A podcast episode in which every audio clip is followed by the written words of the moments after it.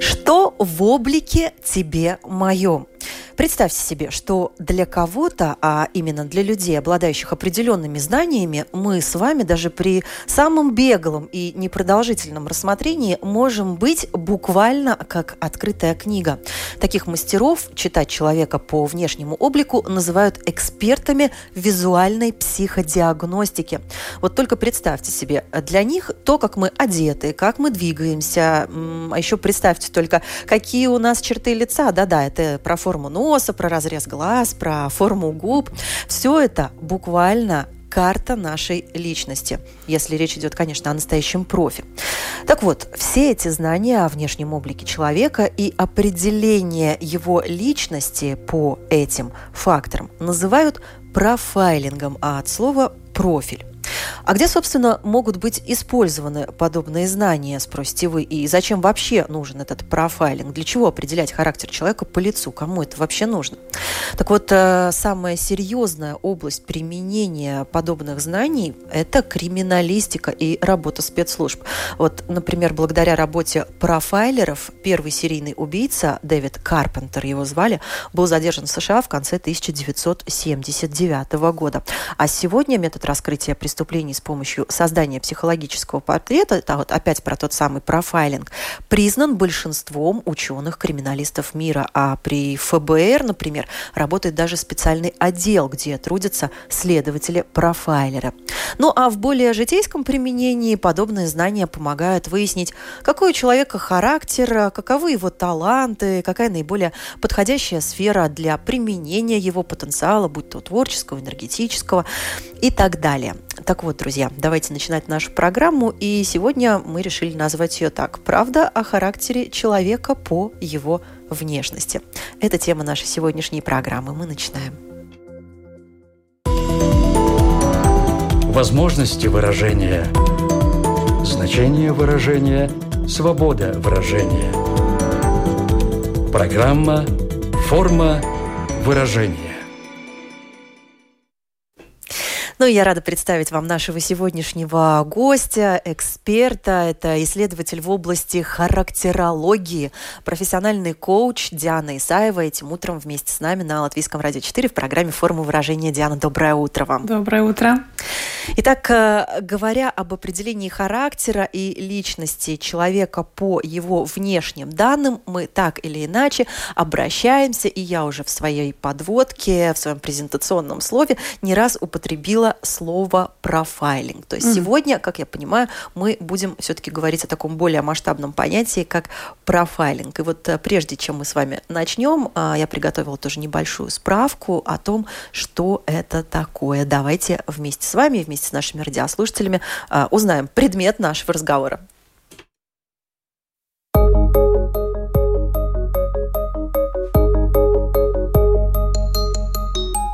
Профайлинг от английского profile, то есть профиль.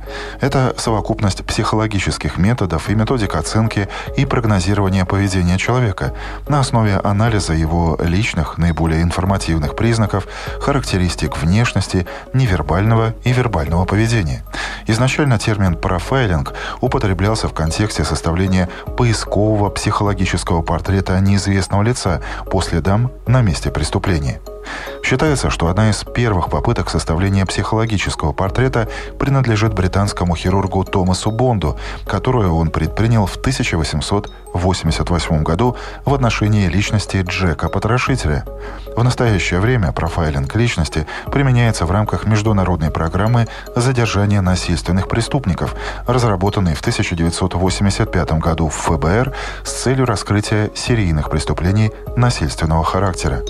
Другое значение профайлинга служит для обозначения технологии наблюдения и опроса пассажиров в ходе предполетного досмотра в аэропорту с целью выявления потенциально опасных лиц при авиаперелетах. В последнее время все чаще понятие профайлинг включает в себя ряд прикладных социально-психологических методик, целью которых является оценка достоверности сообщаемой информации по невербальному поведению человека, так называемая неинструментальная детекция лжи. Очень много довольно-таки сложных э, терминов, э, довольно-таки непростая информация для переваривания. Mm-hmm. Так вот, я предлагаю перейти на разговор, что называется, на пальцах, и поговорить на более таком земном и бытовом уровне. Вот, Диана, разъясните нам, пожалуйста, на чем основывается взаимосвязь нашей внешности и нашего типа личности, нашего характера. То есть, если совсем примитивно, вот какая связь у формы носа и того, что человек, не знаю, склонен приврать где-нибудь? Ну, там не совсем, э, не совсем про, привна, про приврать. Да, и не совсем про нос, да, все-таки, да, все-таки нос, он отвечает больше за сферу чувств, то есть то, как мы этот мир чувствуем, потому что нос, собственно, что он преобразует химический сигнал в электромагнитный, да, и, соответственно, то, как мы э, получаем информацию, с такой же скоростью мы будем ее отдавать. Поэтому от длины носа будет зависеть зависеть именно то, насколько мы будем с вами быстро или более медленно усваивать новую информацию. Но это давайте не будем забегать вперед. То есть получается, что... даже из да. того, что сейчас уже прозвучало, то есть получается, что а, связь а, вот этого внешнего проявления и внутреннего, она абсолютно физиологически оправдана. В том числе э, физиологически, психофизиологически, э, это абсолютно про компенсаторные механизмы, которые включаются так или иначе от того, как выглядит наша генетика. Ну, вот, во-первых, смотрите, я хочу начать с, с того, что я абсолютно точно убеждена, что такого рода знания – это гигиеническая норма в нашем современном мире для каждого человека, поскольку… Абсолютно да? точно, потому что, вот представьте, к 29 году обещали, что у нас уже, нас уже будет больше 9 миллиардов, представьте. Э, глобальная компьютеризация, все может наш э, всемогущий э, интеллект искусственный, кроме одного, кроме по-настоящему понимать чувства людей э, и, собственно, истинную природу их поведения. А машины не могут пока еще высчитать алгоритм нашего поведения. Поэтому в данном случае профайлеры это те люди, которые оснащены такого э, рода знаниями, которые могут это делать. И в целом человеческая природа, я бы не стала, вы знаете, вот так вот прямо очень узко классифицировать, что только от физиологии, значит, зависит наш характер, там, или только там по внешности мы можем судить. Нет.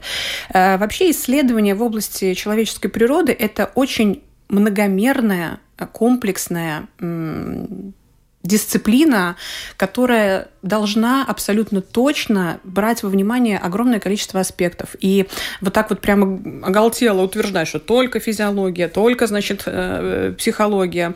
Нет, потому что и гормоны, и в перинатальный период, как и внутриутробно развивался – плод, да, потому что это все влияет. Это совокупность действительно в широком смысле как мы воспитывались, да, потому что действительно э, психология, хоть наука и не очень-то, не очень э, старая, да, еще молодая, можно сказать, э, до сих пор все равно человек это феномен. Это феномен, и его исследуют, и поэтому здесь однозначного ответа быть не может. Но он есть. есть с точки зрения э, работы с лицом. Так что же является самыми важными сигналами в, нашей внешности для определения типа нашей личности, типа нашего характера всей правды о, о нас, как заявлено в названии нашей программы? Ну, э, Правда, это, конечно... На что смотрит да, профайлер? Что? Профайлер, ну, первое, вообще, конечно же, для того, чтобы определить, как человек будет себя вести в стрессе, нам нужно м, посмотреть на челюсть человека, да, то есть в данном случае первое, что мы смотрим, это подбородок, потому что подбородок, э, его конфигурация, то есть он будет выступать вперед, как у хищника, да, потому что, вы понимаете, у хищника там зубы для захвата, поэтому подбородок у хищника мощный. Есть категория всеядных. Ну, например, как мишка. Он может и рыбу съесть, да, и э, травкой поживиться. А есть еще и, и травоядные, у которых вообще подбородок будет очень-очень невыраженный, потому что им, у них нет потребности в охоте. И, соответственно, мы будем также понимать, если у человека, вот, например, как у меня, э, достаточно, вы видите, массивная челюсть, то есть в стрессе я чувствую себя хорошо. Стресс – это моя родная среда. И в, в целом в стресс меня загонять лучше не надо, потому что во мне включится хищническая стратегия поведения – Понимаете, о чем я? Так вот, со мной нужно договариваться в спокойном состоянии. Вот, э, значит, есть люди, э, которые будут склонны, вот подбородок, как у вас в данном случае, прямой, или называют его еще щиток. Это люди, которые очень, э, им важно, какое впечатление они производят. Это люди такие медиаторы, они лучше будут искать компромисс, договариваться, они не будут сразу откусывать кому-то голову в стрессе, да, они будут искать все-таки момент, как договориться. А вот люди, например, наоборот, с невыраженным подбородком, с подбитым, вот где, ну вот прям чувствуете, что ну как-то вот не одарила природа.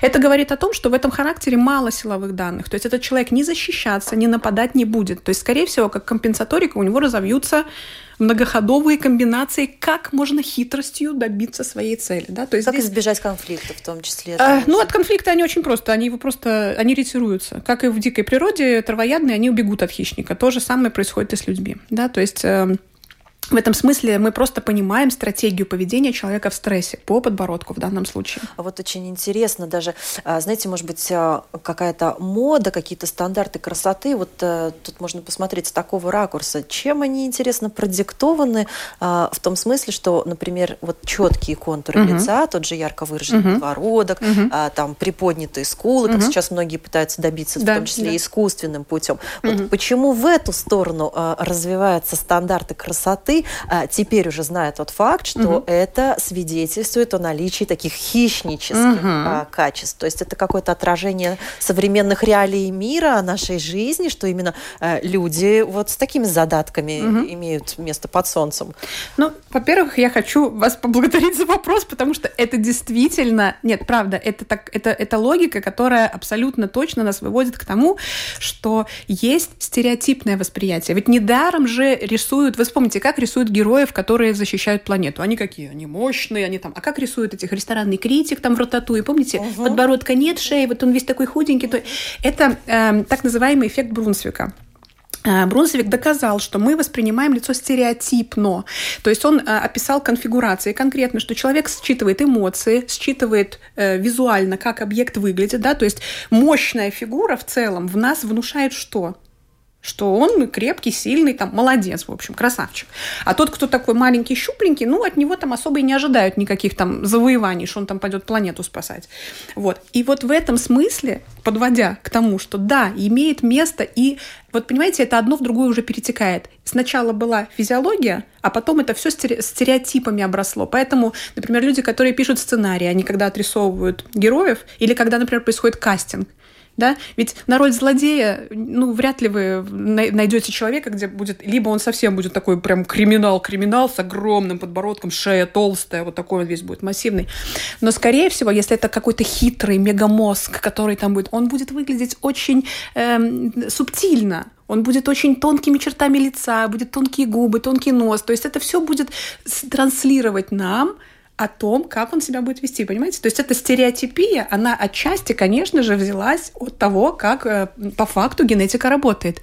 То есть mm-hmm. получается, что некоторые, а не некоторые, а может быть и все черты лица, черты проявления нашей внешности, мы даже без обладания какими-то определенными знаниями, мы все равно интуитивно их считываем. Можем, можем интуитивно считывать при условии, если мы не делаем, знаете, вот в психологии есть такое понятие перенос, контрперенос. Это когда мы человека человека, ну, как бы наделяем какими-то качествами, которые по факту, они могут ему и не, быть не присущи. Ну, например, я вот вас вижу, я не обучена. И вы мне, например, напоминаете, ну, скажем, девочку, которая в садике меня обижала, но я уже этого не помню. Мое подсознание просто выкидывает, ага, странная какая-то, это ну, что-то надо как-то с ней поосторожнее, да? Или наоборот, я вас вижу, ну, например, вы отдаленно где-то напоминаете жестами или чем-то какую-нибудь мою сестру или там какого-то человека, к которому я положительно отношусь.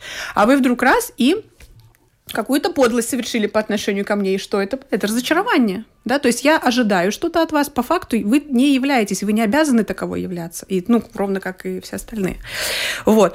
Поэтому здесь в этом смысле, да, мы, с одной стороны, можем считывать что-то, улавливать, но это всегда фонит и, и зашумлено нашим личным восприятием. Это что... можно как-то немножко приглушить? Ну, обучаться надо. Обучаться объективно реконструировать человека. Потому что каждый раз мы встречая человека, мы занимаемся его реконструкцией.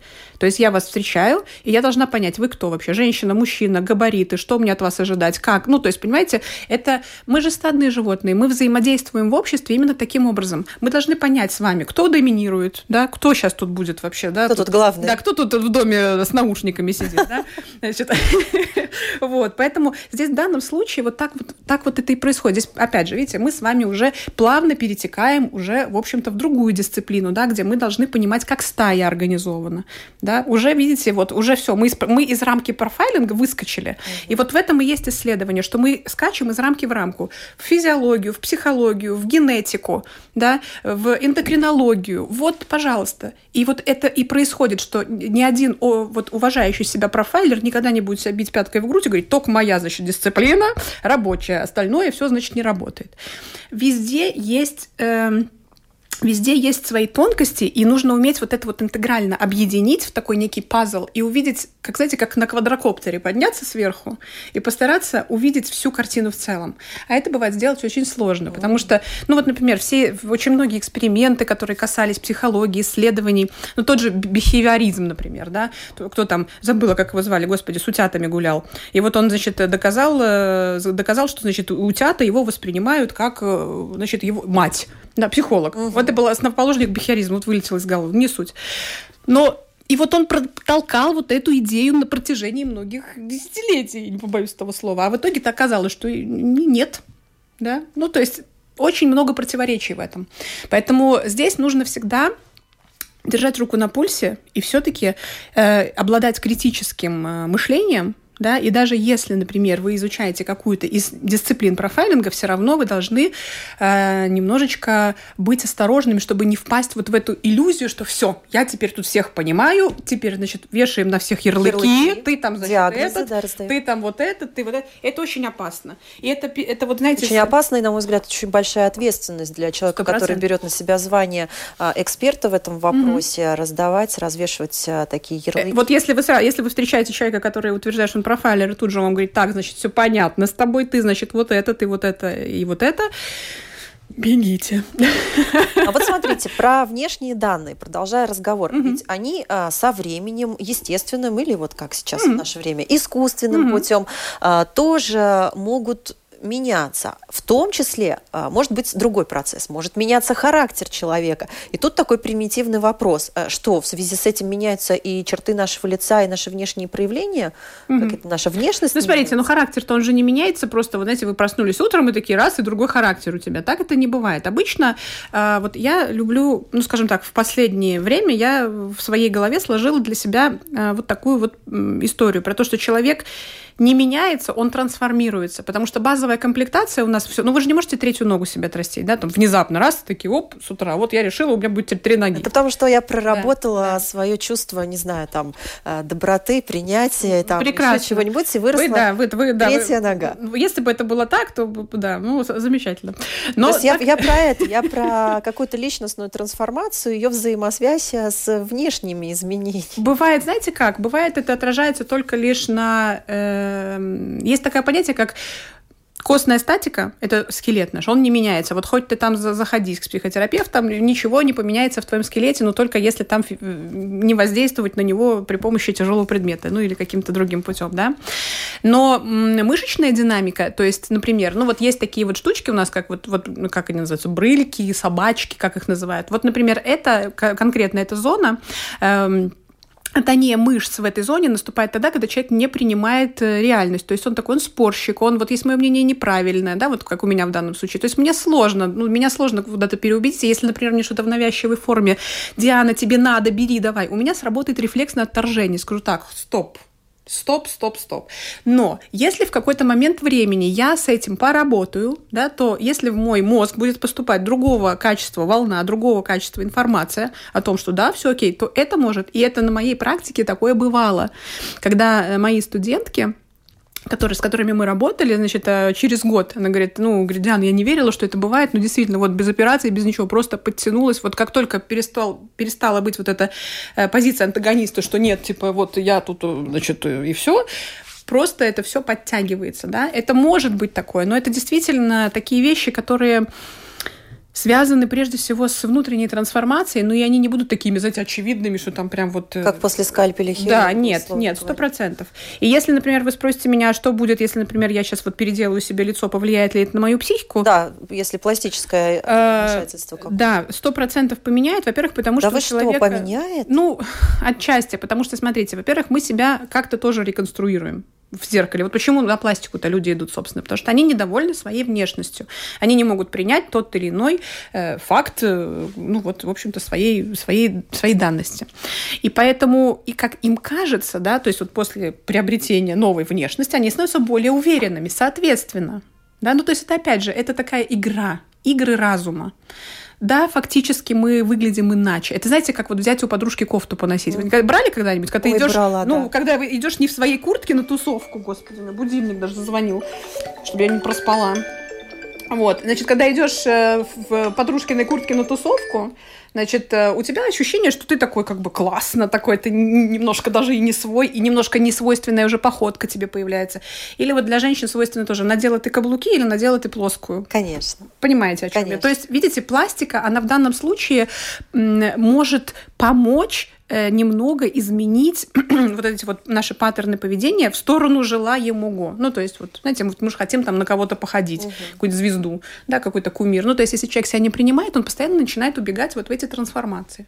И вы сами знаете, что бывает. Иногда бывает так затягивает, что потом человек э, меняется до неузнаваемости, где стирается граница между личностью. Там уже и непонятно, он уже и не знает, какой он. У него уже нет, вот он ложится, вот и все, зияющая пустота внутри. Он не понимает, да, оболочка, э, ну, выглядит как- как-то выглядит, но внутри очень странные бывают вещи иногда. Вот так. А, нашим радиослушателям, друзья. Я вот, э, мы тут заговорили с Дианой, безумно интересная беседа, но для тех, кто, может быть, подключился буквально только что, а, хочу напомнить, что сегодня у нас в гостях исследователь в области характерологии, профессиональный коуч Диана Исаева. А, Говорим мы о правде, о характере человека по его внешности и, в частности, по лицу. Вот только что мы об этом говорили.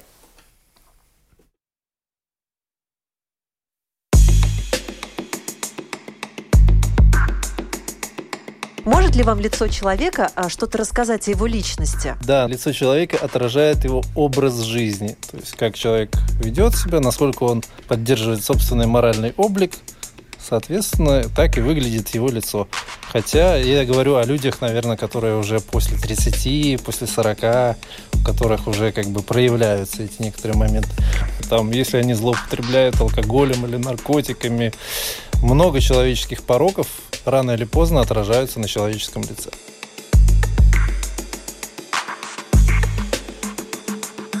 Ну, я не знаю, насколько это научно доказано, но мне я осторожно отношусь к людям а, с тонкими губами.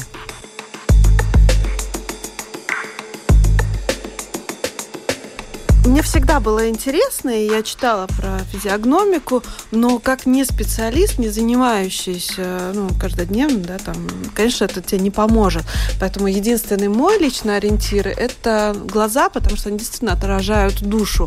И вот мне кажется, все-таки глаза не могут спрятать э, добрый человек или злой, искренний он или все-таки лживый. Поэтому да, я верю вот этому ощущению. Но у меня существует теория, что вот с возрастом по лицу человека действительно можно сказать, какой у него характер, потому что очень злые люди обычно очень плохо выглядят. Но не в плане плохо, они, может быть, и хорошо выглядят, но у них появляются какие-то определенные очень острые черты лица. Не знаю, действительно ли это так, но я замечала такое. Какие-то моменты лицо выдает, например, если очевидно, морщинки в уголках глаз, это значит, что человек много улыбается. То есть, ну, это, это просто, мне кажется, чисто физиология, да. Я думаю, что лицо определенно есть какие-то черты, которые что-то обозначают, но я, если честно, мало обращаю на это внимание. То есть, ну, я читала что-то, но я уже не помню, что как- какие черты лица что значит, поэтому я так особо не обращаю на это внимание.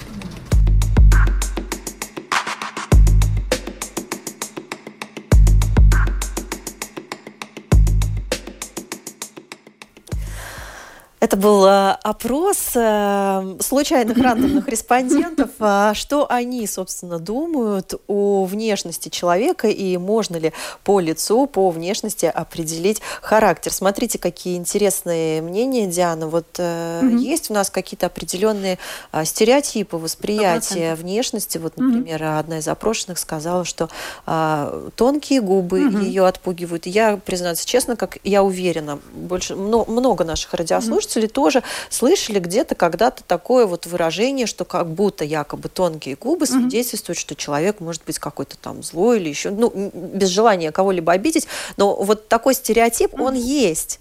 Да. Да. Вот с чем они связаны, вот эти вот стереотипы? Э, Ну, во-первых, допустим, с точки зрения лицевого профайлинга э, губы это действительно они могут свидетельствовать о том, насколько с человеком рядом комфортно находиться и насколько он будет эмоционально отдавать вовне. Вот люди с пухлыми губами, они, как правило, с ними рядом очень комфортно находиться, они очень эмоциональные, они очень мягкие, они такие более... более а, а вот, допустим, если вы понаблюдаете, например, э, в интернете даже наберите, там, хирурги, это люди концентрации, потому что когда губы сжаты, тонус. Это человек концентрированный. Он, он вот к такому человеку нет смысла подходить за комплиментом. Ну, как я там выгляжу? Хорошо. То есть он не тебе. злой, Он, не он злой. Это просто сконцентрированный. сконцентрированный и все, все переживания держит внутри. Вот. Да, то есть это люди, которые могут принимать решения быстро, конкретно, по факту, четко. Это люди, которые могут работать в скорой помощи, которые могут работать пожарными, спасателями, хирургами.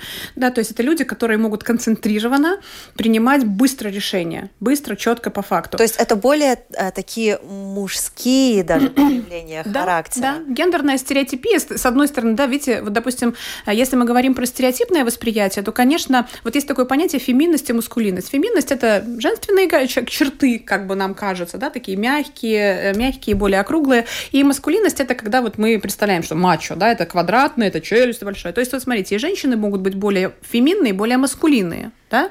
И мужчины также. И вот, например, с точки зрения стереотипии, нам кажется, что более добрый, более мягкий человек, тот, который обладает более феминным складом, да, то есть такой более утонченный, более э, субтильный у него вот телосложение такое. А вот те, которые обычно крепкие, даже дамы крепкие, знаете, и коня на скаку, и там избу подожжет, что там она сделает еще. Ну, вот эти вот родина-мать. Они же, мы же всегда их наделяем чертами, что она такая крепкая, сильная, на нее можно положиться. Но она, вы вынуждены соответствовать, потому что мы еще, знаете, какой феномен? Мы подгоняемся под стереотип. Мы подгоняемся. Наша психика от нас постоянно мы получаем обратную связь извне, что мы такие-то. Помните, в самом начале я сказала, что мы вынуждены каждый раз и себя реконструировать, потому что мы же не знаем, какие мы. Нам сначала говорили те, кто нас воспитывали. Ты там хорошая, или там, вот смотри, Нет, Маша ну, такая. изначально нам вообще говорили, ты девочка. Да, да. Да, ты Слава мальчик, богу, нам еще это ты- говорили. да, ты Сейчас уже Яна, ситуация ты поменялась. Настя.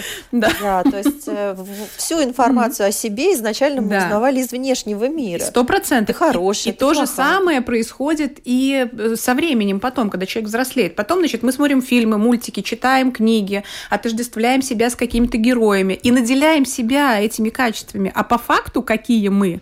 Крепкие или уверенные, какой у нас хар- силы характер, мы бегучие, подвижные, или мы, например, наоборот, хотим больше концентрироваться, сидеть на месте и вообще, чтобы нас никто не трогал.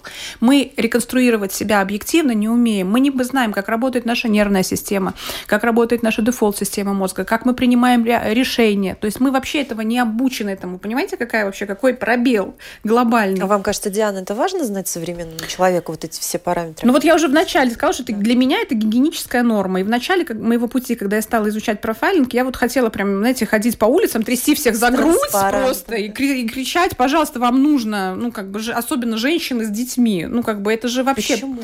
Ну потому что представьте, когда вы очевидно, объективно видите генетику вашего ребенка. Вы видите, от кого вы его, простите, родили, родили, родили, родили.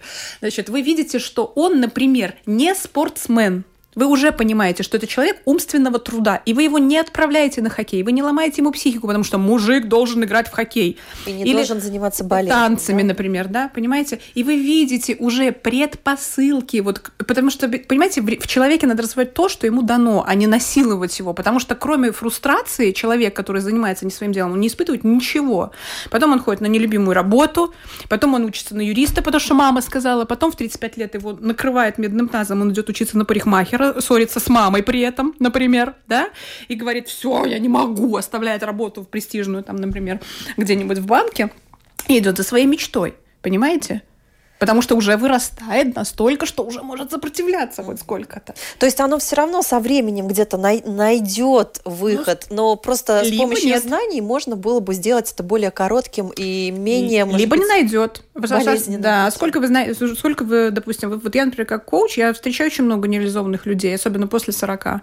Когда уже, знаете, вот такой вот, ну что я уже, ну поздно вроде уже, ну что, ну нормально, привык уже, привыкла уже, ну что, А внутри-то, представляете, вот что? Что творится с человеком, который, например, там, не знаю, всегда хотел э, быть, э, не знаю, актрисой, певицей, не знаю, бусы делать, а, а вынужден в бухгалтерии сидеть, например. Ну и, и чё, как вы говорите, ну, после 40 лет. Хорошо, вот а, профайл, э, профайлер, э, специалист по профайлингу, угу. фенотипологии, да. там, характерологии да. определяет, да, вот э, это, конечно же, ваша сфера, вам нужно в да. творчество. И что тогда меняется в жизни человека? Они начинают... Во-первых, это, знаете, на уровне он начинает вообще на это обращать внимание, смещается фокус внимания. А что, так можно было? Понимаете, во многих вот случаях, у меня лично так было, что, вот, допустим, один из ярких случаев, э, когда девушка абсолютно, ну, ну, это просто я, мы с ней за обедом на каком-то семинаре значит, разговорились. Я вижу, что творческая. Я говорю, а чем вы занимаетесь? Она говорит, я бухгалтер. И я вообще, в смысле бухгалтер?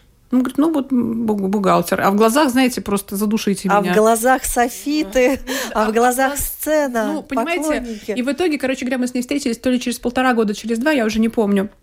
И она вообще и выглядела иначе, потому что я ей рассказала, я рассказала ей расклад, я там еще посмотрела через другие разные штуки, рассказала ей про ее творчество, она говорит, да, я всегда хотела, я вот там вот и бусы делала, и вот у меня наряды такие, но на работу нельзя, и все такое. В общем, короче говоря, она ушла из бухгалтерии, из потомственной своей, у нее же там мама, бабушка, дедушки, там все в этой бухгалтерии работали, в общем, и она просто вот, ну, понимаете, надо было уже. Так вот. И она ушла и ей действительно тоже где-то около 40 лет. Она говорит, и слушайте, я так счастлива, я просто, я, я вообще, ну вот, то есть у человека просто поменялось цвет лица вообще, просто, понимаете, вот просто в, глазах зажегся огонь хоть какой-то, потому что на самом деле хуже нет, когда у человека э, нет э, вообще никакого понимания, для чего он вообще существует. Для чего он это все? Зачем, зачем глаза-то утром открывать? Представляете, как его... И депрессия на фоне этого развивается в, нашего, в нашем обществе просто с гигантскими вообще э, темпами. И на четвертом месте сейчас депрессия по э, распространенности среди заболеваний. И обещают уже вот эти все прогностики, что будет скоро на втором. Так что, ну вот и делайте выводы. То есть это, наверное, не про то, что после определенной диагностики человек вдруг резко поменяет свою Нет. жизнь, хотя а, и такие а, варианты сценария тоже возможны. Это больше про понимание себя, а, принятие угу. себя, и это, наверное, все-таки дает какой-то другой жизненный воздух в своем жизненном пространстве. Во-первых, э, смещается фокус внимания, потому что люди действительно в какой-то момент не, даже не думают, что там можно смотреть. Ну, уже, знаете, когда вот привыкли, потому что мы же, я говорю, наш мозг работает очень линейно. Мы привыкаем ходить по одной проторенной дорожке, и, значит, мы садимся на те же места в автобусе, мы ходим, простите, в одни и те же кабинки туалета. То есть мы не ищем никаких новых, э, ну, чтобы формировались новые нейронные связи, мы не ездим новыми маршрутами, мы ездим по одним и тем же вещам. И поэтому человек привыкает. А следовало бы, Диана? Сто процентов. Есть даже такое упражнение, что иногда просто нужно ехать, брать с другим маршрутом на машине, чтобы просто формировать новые нейронные связи, синапсы, чтобы там все бурлило и кипело, а не просто по одной и той же на автопилоте ездить дороги. Потому что иной, раз вы даже вспомнить не можете, как вы доехали, сто процентов. Ну, просто ехал в своей голове, там, в мыслях, оп, дома, раз, телепорт. вот, поэтому здесь, здесь про осознанность. И, к слову, если быстро сказать про то, что э, сразу ли меняется человек после таких встреч, если он к этому уже подходил и шел, то это может быть действительно триггером, когда это шух, все, и запустит процесс трансформации. А может быть, просто это станет э, таким пищей для размышления. Но может на долгие годы начать вариться в этом. Это Но же... что-то сварится, что? есть вероятность. Может и нет, не факт. Диана Исаева, гость нашей студии, исследователь в области характерологии, профессиональный коуч, и мы говорим о правде, о характере человека по его внешности и по его лицу. Форма мышления, представление, поведение. Программа «Форма выражения».